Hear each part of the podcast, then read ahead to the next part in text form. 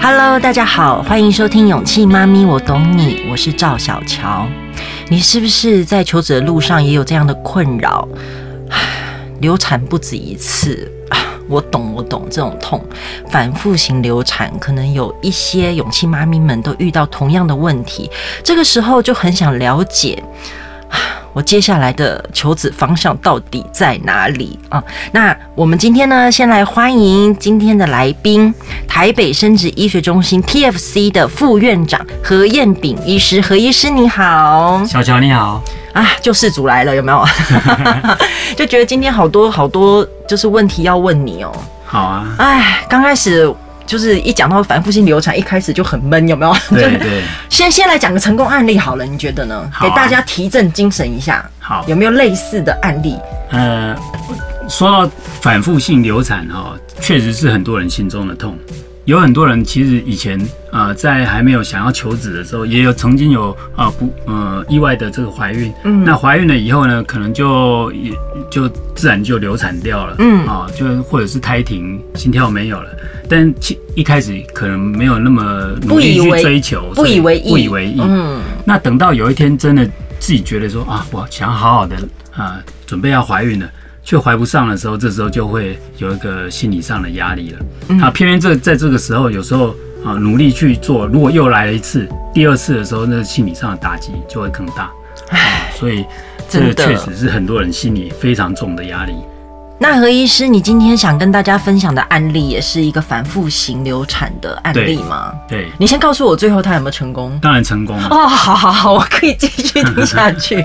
这个中间就是他是有什么样的问题？他遇到什么样的问题呢？好，那这个病人呢，其实他有两个问题，然后一个就是说，以前曾经怀孕过，那就没有察觉的情形之下，他就流产掉了，所以这个到病人的心理上也会造成很大的这个压力，跟这个就是让他没有办法再继续前进的一个因素。那时候他这样子的状况是自然怀孕的状况，不是自然怀孕的状况，是流产了。是，那后来他就有一天，他就想说，我要开始认真的怀孕的时候呢，他去找这个妇产科医师，那评估的结果给他一个非常大的意外，就是说，他的这个卵巢库存量下降非常多。他在几岁？差不多是幾歲？他那时候差不多是36、37岁左右。也还可以啊。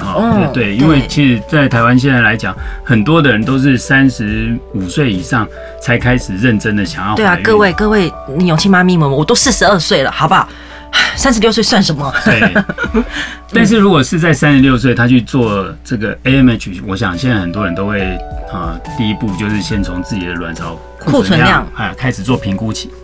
那 AMH 如果出来的结果告诉你是 1.02， 这时候你大概就会有很大的压力了。一点多还可以吧？还可以，对，这是因为有很多人都是40岁，他1点多，他觉得我还不错啊。对啊，很容易满足。对。可是对于35岁、36岁的人来讲，1点多其实是有点低了。要怎么样才是正常的？好，我们一般来讲，简单的说法是，38岁以前的话，应该至少都有2以上。哦。了解、那到40岁以后，有可能就慢慢低于1嘛。这个大概是受到我们年龄的这个重力加速度往下拉的影响，所以这个大概是无法避免的。但是有很多人在现在的台湾的环境底下，也发现就是说，很多人也出现所谓叫卵巢早衰的情形。对，那它其实它出现的第一个现象就是它 AMH 开始下降了。也许它月经都一切都正常，他也觉得说，我的月经都来得很正常，也没什么问题啊。为什么医师抽完血以后告诉我卵巢可能有点问题？那抽完以后呢？他才1点多，那怎么办？他才1出头而已，1.02等于是1而已。那这个等于一下子把他从生育年龄从36岁的年龄一下就拉到40岁，让他突然骤降4岁，所以对他来讲压力会很大。那再考量到就是说，他之前有曾经有怀孕过，然后又有流产这个迹象，然后后来他又回忆起自己曾经好像也有一次月经比较慢一点来，那验了也是有两条线，可是隔天没多久月经就又来了，哦，所以我这样给他算起来，其实他已经至少有2次这种现象以上了。哦，了解了解，嗯，那到时候他检查先对抗那个 AMH 的问题，那取卵什么的，那中间还有什么样的问题呢？就是在一个低 AMH 的情形之下呢，我们在做超音波就会发现说，哎，其实他确实这个卵巢里面卵泡比较少。就是我们一般来讲，你要真的确定，就是说卵巢是不是库存量真的很低，除了 AMH 以外，另外一个就是超音波应该也要做一下，因为有时候这两个不是会非常的这个密合嘛。嗯，那通常我们看到就是说一个卵巢如果是真的比较小，里面的这个初始卵泡比较少的话，那真的它 AMH 低就是有可靠性的。嗯，啊，在这种情形之下的话，我们大概就会建议就是说。事不宜迟了哈，不要再拖下去了、能够用最快速的方式让她怀孕啊，就是最好的方式。嗯，那但是因为 AMH 又比较低啊，如果我们通常要做试管的话，那就会考虑到就是说，因为我们试管通常都希望有多一点的胚胎。多一点的卵子，多一点胚胎，那这样到时候你就可以做一个比较好的挑选。嗯，啊，要是你从2颗里面让你选择其中1颗，大概就没什么好挑的。对，可是你如果有20颗让你挑个2颗，哎，你这个成功的几率可能就会比较大。嗯，所以在考量到它这个 AMH 只有 1.02 的情形之下，我给它做了一些调整。对，当然就是包括超音波要看一下它是不是有这个机会。那我帮他同时做了一些抽血检查，发现说，哎，他泌乳素也比较高一点，哦，所以这个也是可能会造成 AMH 比较低，这个视觉以下的这种小型的卵泡没有办法长到让你可以看得到，这个也是有一点因素存在。嗯，所以我同时给他用了一些降泌乳素的药，又加上给他用一些 DHEA 啊、维他命 D 等等这些，可能让这些卵泡将来对于我们要用药的时候呢，它的反应效果会比较好的。嗯，谢谢医生提醒，我今天晚上要吃泌乳激素的药。对，那对不起哦，因为我一个礼拜吃2次，一次半颗，然后常常就会忘记。哦，然后经理这么提起呢，哎，对对对，我今天晚上要吃哦，谢谢。好，那经过我给他做3个月的这个调整之后呢，那时候刚好我们在北部这个 TFC 就隆重开幕了啦。嗯，哦，那在 TFC 我们就有很好的这些硬体设备嘛，如果有卵子，我就尽量把它养成好的胚胎。嗯，那有好的胚胎，我们就尽量把好的胚胎里面的佼佼者把它挑出来。嗯，这样是不是增加它这个怀孕的几率，而且减少它在流产的风险？是，因为我们从过去的这些文献上或者是实际上的经验上都可以感觉得到，就是说其实导致胚胎没办法在里面顺利成长到最后出生啊，其中一个因素就是胚胎的染色体是不是异常的。嗯，那再来的话才是考量到一些其他的部分，包括说是不是子宫的环境里面有肌瘤息肉等等啊这些那所以在这个情形之下的话，我考量到他过去曾经有2次的这种流产的经验之后，我建议他还是做一个这个胚胎的染色体检查。那做了以后呢？做了以后，就是在我这种调整之后呢，我们就取到18颗卵。哇！AMH 才 1.02 可以取到18个。我经过3个月的调整。养卵哦，对不对？好，当然就是说我们一般养卵还是要看它的实际上有没有办法被。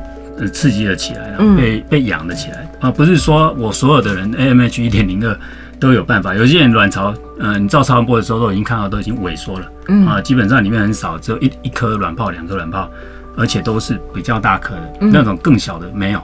这种的话，你要把它说养到能够长出18颗来就不太容易。了解。哇，很厉害耶，养到18。是，所以后来我们也都顺利的养到不少颗的这个囊胚。那我再从这些囊胚里面挑出3颗，我认为这个机会比较大的，这种胚胎，我给它做一个现在比较就是很多人会采用的方式叫 PGS，就是着床前我先把这个胚胎的染色体先局部的做一个采样，去化验一下，看它染色体是不是正常的。那我送了3颗出去。就有2颗是正常的哦，因为才36岁，真的，你过了40岁，3个送去就看有没有1个正常的。对对对，其实这个比例我觉得还算蛮高，蛮不错的，因为一般35岁的话，这个你的胚胎里面大概就是65%的机会是正常的。嗯，到了38岁大概就一半一半。嗯，好，所以我觉得我这些病人大致上还是比我刚刚讲的稍微高一点点。对，因为3个里面有2个正常哎、欸，60%几，很厉害、欸。那后来我就把这3个胚胎里面的2个正常的其中一颗，我把它做植入，嗯、那它就顺利的怀孕，而且一路到最后出生都很顺利吗？嗯、哇，好羡慕哦！啊、所以它是什么时候生的？他在今年年初就生了，哇，好棒哦！真的，我们所有的勇气妈咪们都很需要这样的案例，对，真的，因为就觉得说天哪，我到底还要努力到什么时候的这种感觉。所以呢，即使自己就是年纪也好，或者自己的身体状况如果没有那么好，都不用担心哈、嗯，就是非常专业的何医师在这里，对不对？啊、哇，就是替大家啊，可以完成这个心愿。何医师，你一开始的时候是不在台北对吧？你现在是在台北的 TFC， 对，所以你原本是在台中。对，我刚刚有提到我说我们去年3月在台北的这个 TFC 正式成立了啊，这是一个盛大开幕哇，亚太的旗舰医院生殖中心。对、嗯，那我过去的话是曾经在台中荣总服务了将近20年。啊，也主治医师也超过10年以上，就是专门做生殖不孕和试管婴儿的。嗯，那我在台中荣总经过10年的这个主治医师的这一个经历之后呢，后来中国医药大学啊，他就需要一个人去主持他的生殖医学中心啊、嗯，那我就后来就应聘到中国医药大学去，我在那边当了5年多的这个生殖中心主任。嗯，那中部有很多病人呢，除了就是说在其他的院所。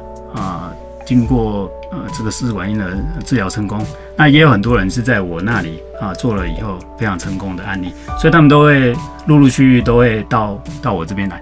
那因为我们在去年3月的时候呢，在那个之前就是有几位志同道合的这些医师们哈，那都是亚洲算是佼佼者哈，生殖的佼佼者，那大家就有志一同啊，在台北成立一个。旗舰级的这个生殖医学中心，所以我就一起来到这里，嗯，加入这个阵营。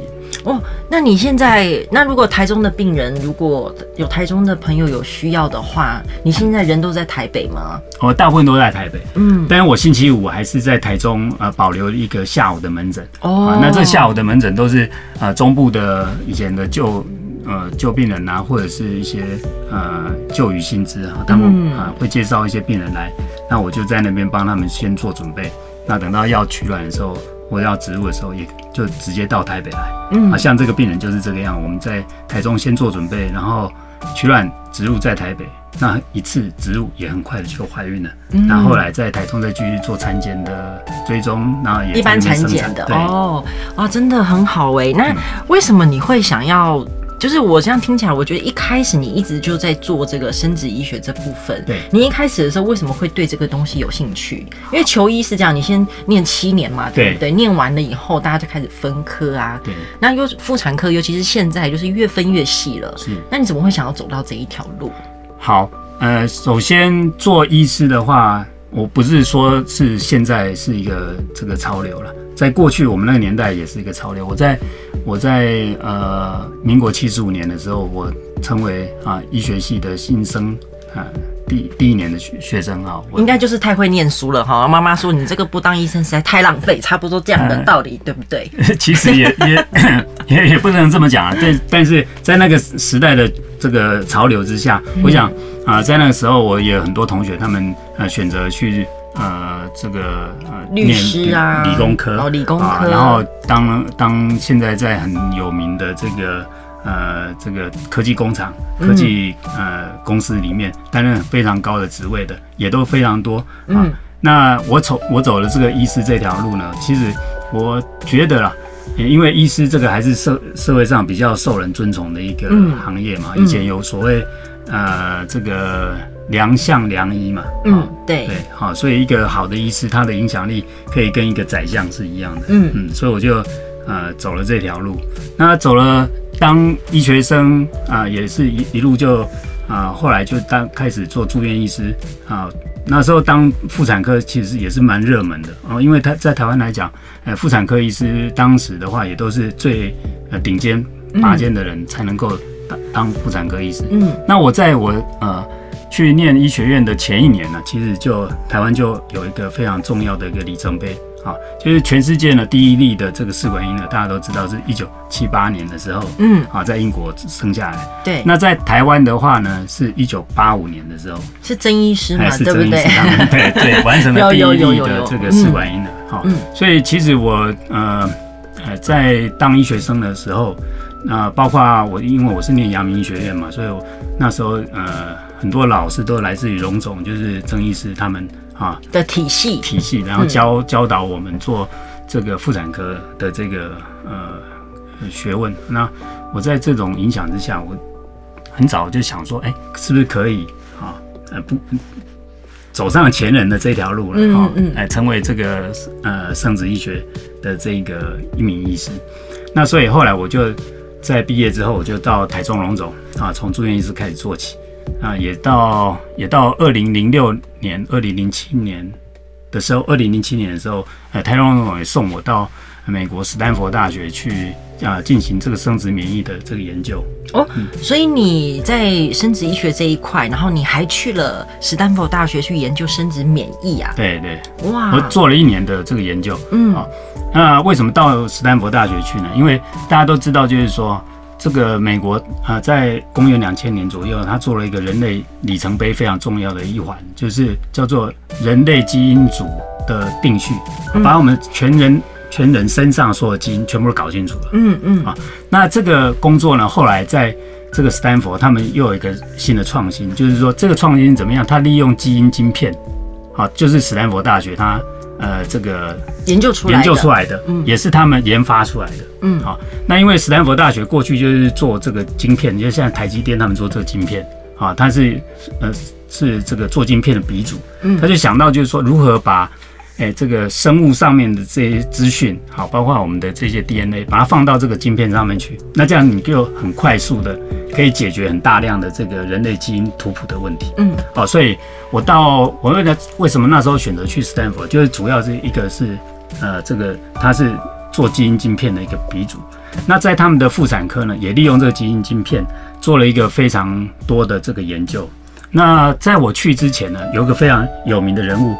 啊，他是西班牙的 IVI 的这个创始者，就是 Carlos Simon 啊，就是这个一个非常有名的医师，他也在我们同样一个实验室里面，他跟我是同一个老师，我算是他的，我算是他的学弟啊，学弟啊，我们都是那个 Marilette Poland 的学弟，的学生啊，所以我就在那边做了1年的研究。其实中间也都了解到了一些啊，包括就是说他以前在那边做子宫内膜容受性的这个研究了哈，我们都是多少都有互相接触到。音乐是由 Kevin MacLeod 提供，大家可以上 incompetech.com 下载。